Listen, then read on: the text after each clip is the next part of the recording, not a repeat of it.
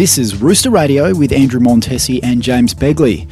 We've brought you a couple of episodes from Mumbrella's Sports Marketing Summit, and in our third and final instalment, we sit down with Ed Cowan. Ed is a former Test match opening batsman who has played cricket at the highest levels over many years. He's not your average sportsman, he's also a commentator, businessman, student, and father who is known as the thoughtful, intelligent, and articulate alternative to the cliche athlete. But don't call him the thinking man's cricketer, it's a title that frustrates Ed as we discuss in our interview. Talking to Ed allows us to go a little deeper into the world of sport and its personalities. Ed also shares the lessons learned from sport that he now applies to business and life, and much more. This episode is brought to you by Pickstar, the place to connect with sports stars and high profile people such as Ed for any commercial engagement or experience you can imagine. Guest speakers, ambassadors, just about anything. Pickstar works fast with any budget. Register your opportunity at pickstar.com.au. Enjoy our chat. Ed, thanks for joining us on Rooster Radio. Um, my first question: You did you deliberately build your Thinking Man Cricketers brand? Well, thanks for having me, and then throwing a little curveball straight at me, smack in the face.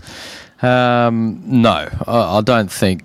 You know, when you um, live in the world of cricket, and, and, it's, I mean, you you would have seen bags in, in the world of AFL how. Um, how the press reports the game, and, and the press dictates you know things from uh, from branding, you know, to a you know the, the way people see you, right through to selection in, in some respects, and a lot of the time, uh, journalists are inherently lazy, and someone you know might create a, a, line, and that line becomes another line, and, and all of a sudden it, it, snowballs into a brand that you, you never really thought it would. So in that sense, it's uh, not frustrating. I think it probably it's an easy line to trot out. Um, you know, just like the, the line about you, you, being a boring you know cricketer or a mediocre footballer, whatever it might be. Um, it's not necessarily always true, uh, but it is what it is. Uh, I'll let you ask you this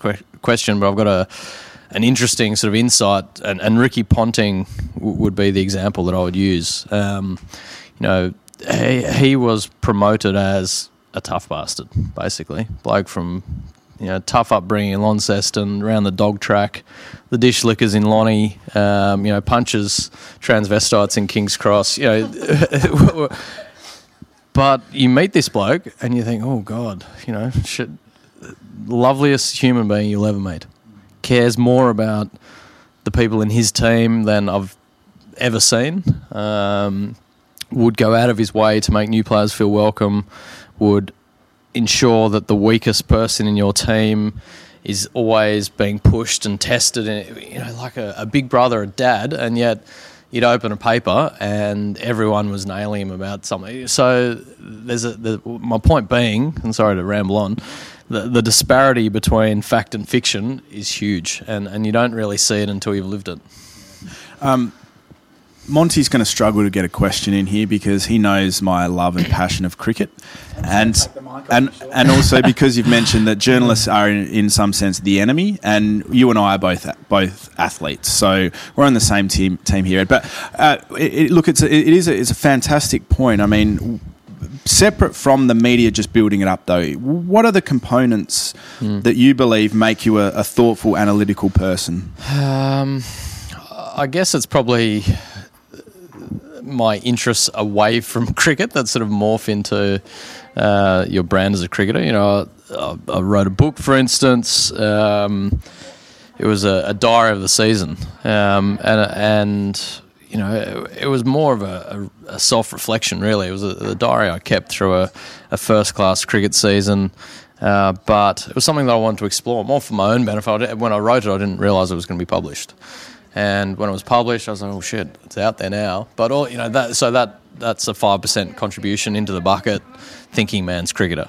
Um, you know, if you're on Twitter and you're tweeting about four corners, thinking man's cricket, another five percent. You know, like what, what's he doing? Tweeting about he should be saying, "Oh, what a disappointing performance it was today," and oh, I'm sad I didn't come away with the two points like that. So as soon as you're not meeting the mold of what is expected then you just you just throw it into these little buckets, and my bucket has happened to be thinking man's cricketer.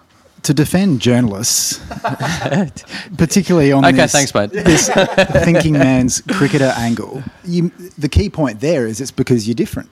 Yeah, Uh, but I- I'd like to see that uh, like that dug a little bit deeper um, in, ter- in terms of uh, and the quality of journalism. Don't get me wrong, can be great. There've been some great writers on cricket who have got to know players, and but that that might be a easy line to trot out. But mm. it's the it's the next moron that trots it out. Mm. Do you know what I mean? The, and the next moron after that that trots it out that hasn't explored that or given any reason.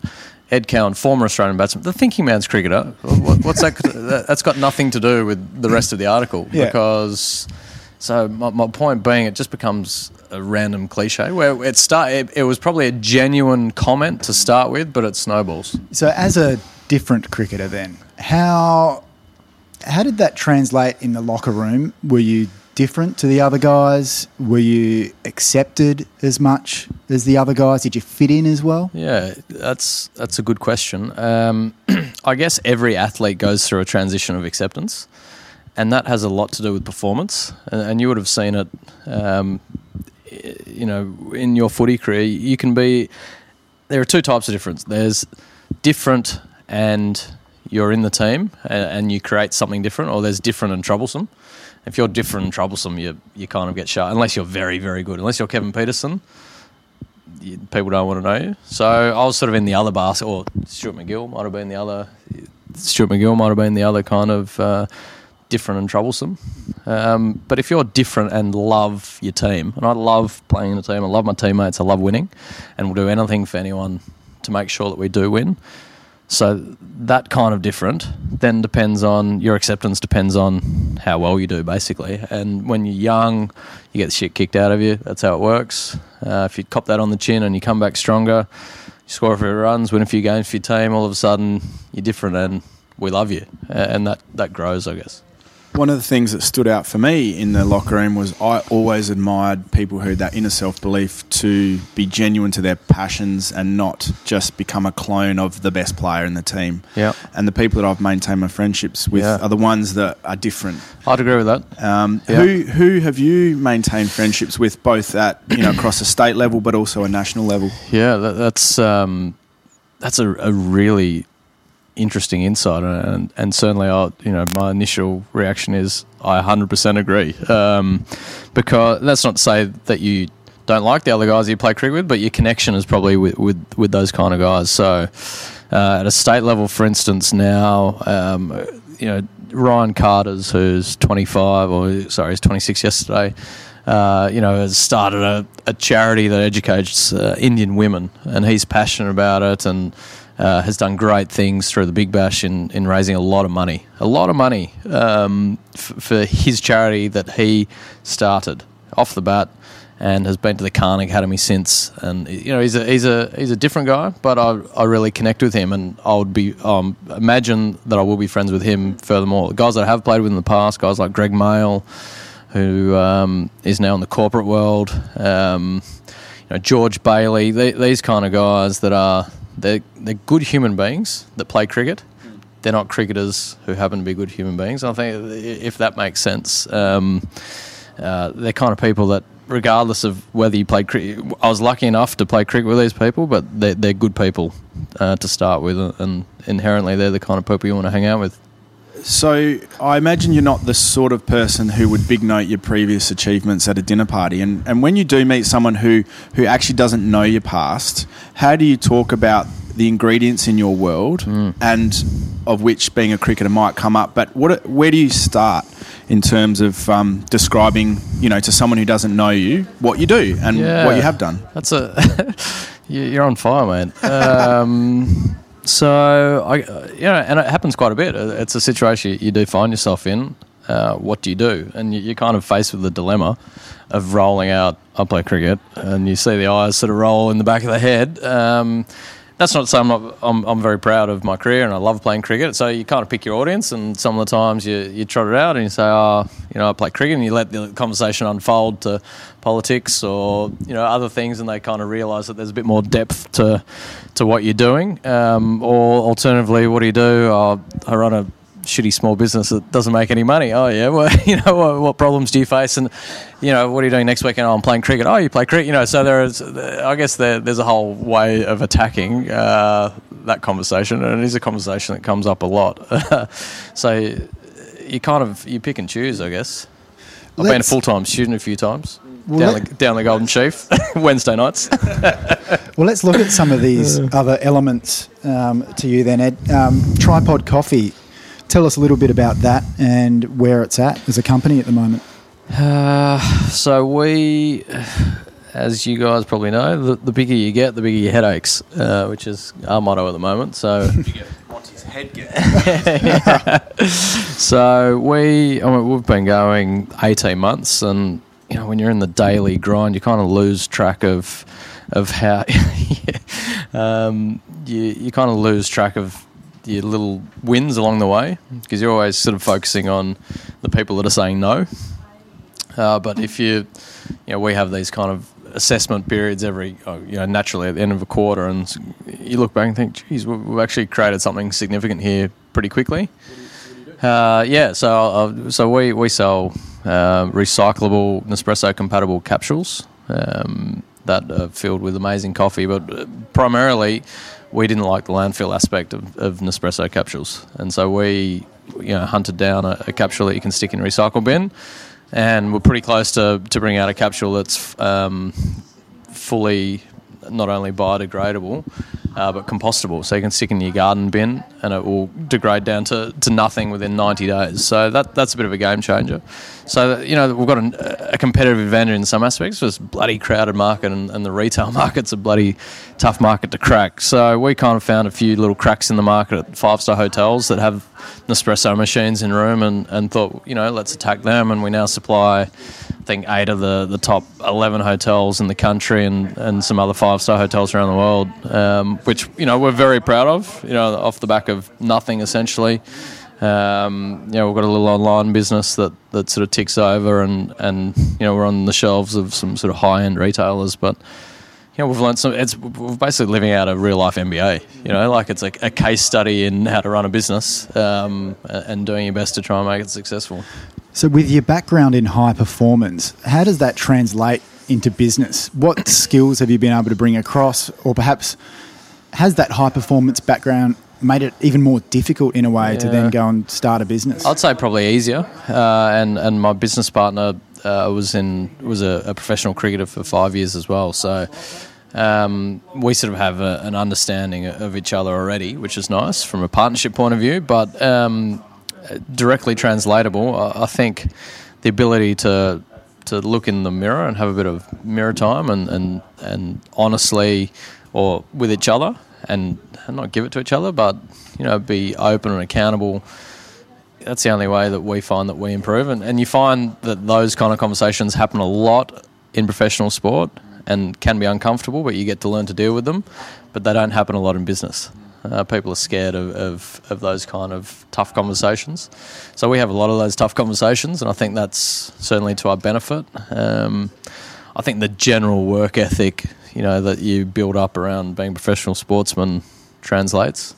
Um, it's not a nine to five job. We work all through the night some nights, and you know, we're willing to do that because we know coming across from sport that you know that's that's how you get better at sport. You do it you do it over and over and over again, and, and you repeat things that work um, with the hope that that it's going to work. Sometimes it doesn't, and when it doesn't, you work out pretty quickly why. And I guess that's the other aspect is reflection. Uh, I think a lot of people in in business, from what I can gather, don't reflect enough. But sport is part performance, part preparation, and part reflection. And, and if those ingredients don't come in, then consistency never really occurs.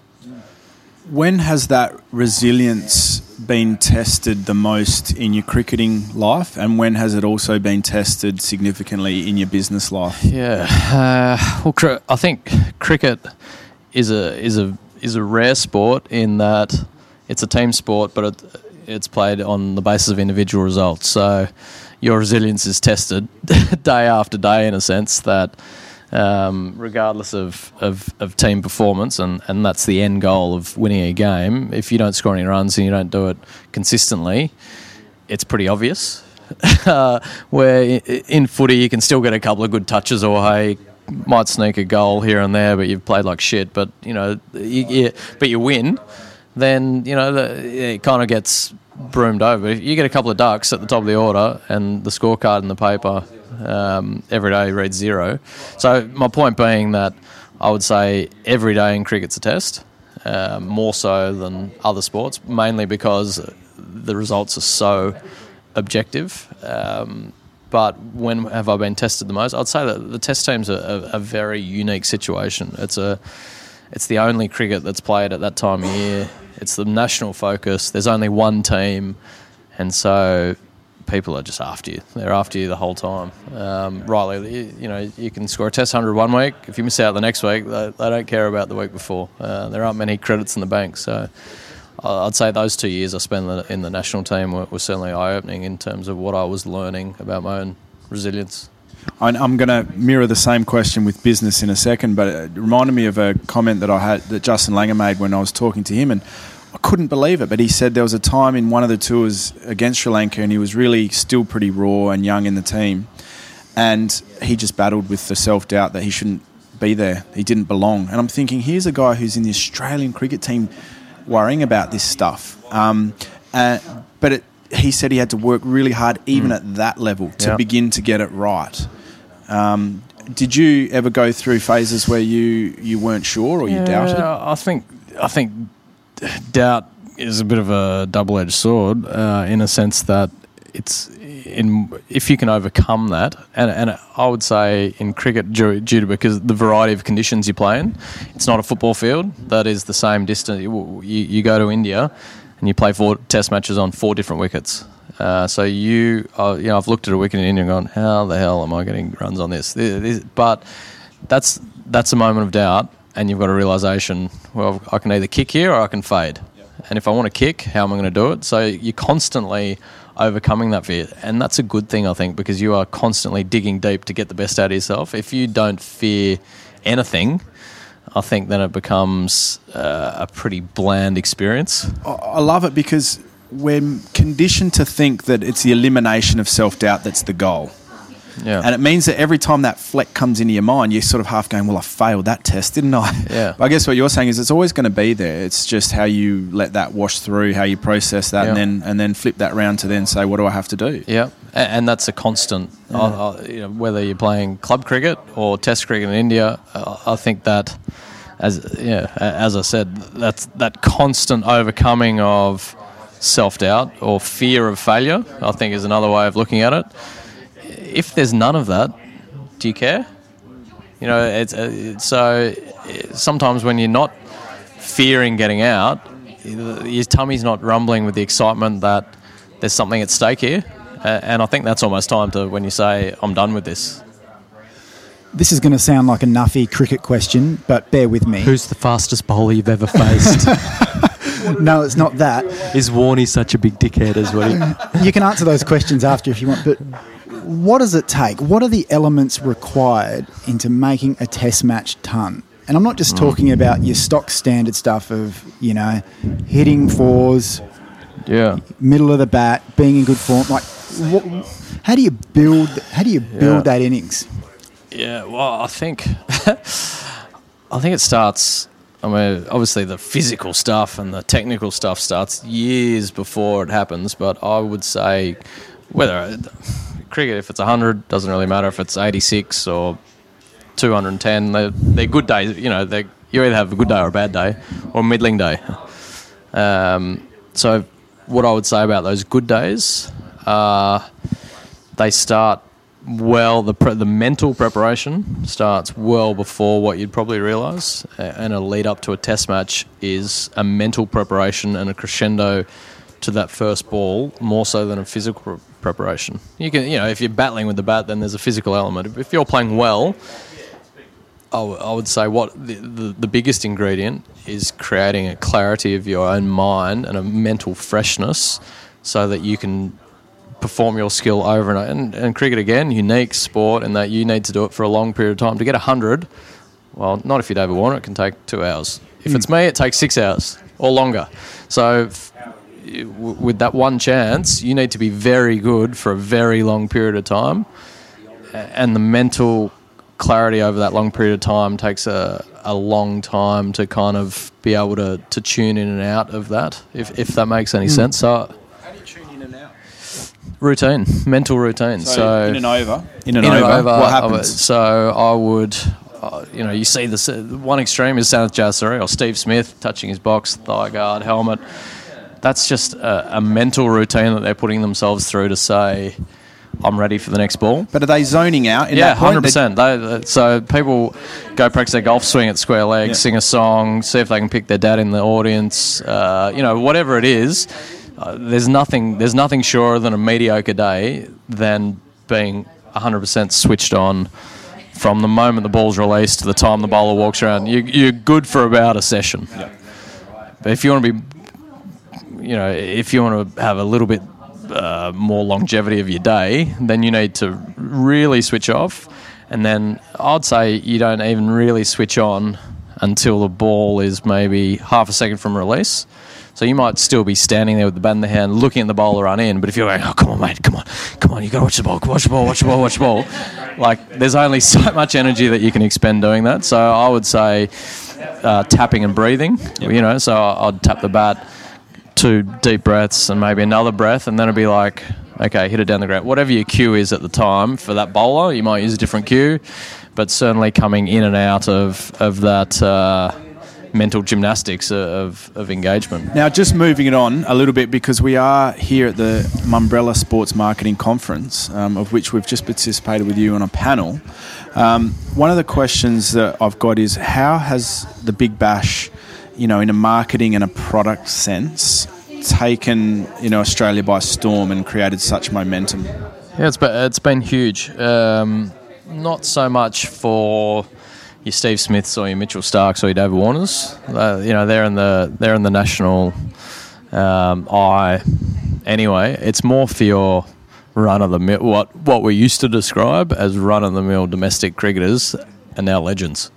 you know, like they're they're now people that are being watched by one and a half million people on a Tuesday night in your school holidays, as opposed to in front of six people knowing you your name. So, I think it's basically just expanded the pyramid. Um, you know, was very pointy at the top, and it's now you know certainly more e- elongated. I reckon, uh, and and what a great product. Great to watch. I love watching it probably more than I play it because I'm shit at it. Um, but it, it's you know, and the challenge is without getting too uh, on my high horse. The challenge is to how are we going to maintain the integrity of Test cricket while growing this fantastic product. because tension, you know, Test cricket is all about tension. You know, that Yeah. I I believe anyway. Yes. And I'm, I'm disappointed now that, that Test cricket has, you know, they, they try and get 500 runs in innings and that because some of the greatest cricket you'll ever watch is 130 in England, and you've got to defend it. Absolutely. Um, how can you begin to maintain two separate products? Yeah, well, I I think the best way to do it is to make them exactly that. Make them nothing similar to. So with the Big Bash, I would wouldn't promote it as cricket. You know, the the the, the cricket needs to hold up as entertainment.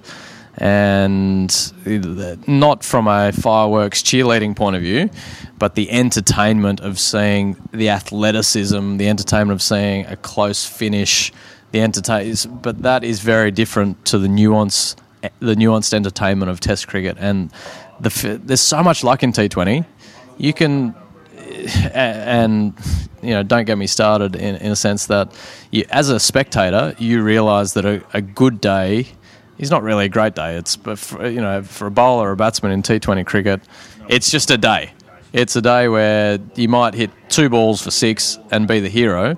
In Test cricket, that doesn't exist. So you need it's a, well said. It's, it's about the moment. So, in that sense, I think Test cricket, if you can keep marketing it as the pinnacle of the game from a mental point of view, from a technical point of view, from a tactical point of view, from a spectacle point of view, then you'll still have that product, and then you have this other product over here, which is purely based on the entertainment that is derived from watching it.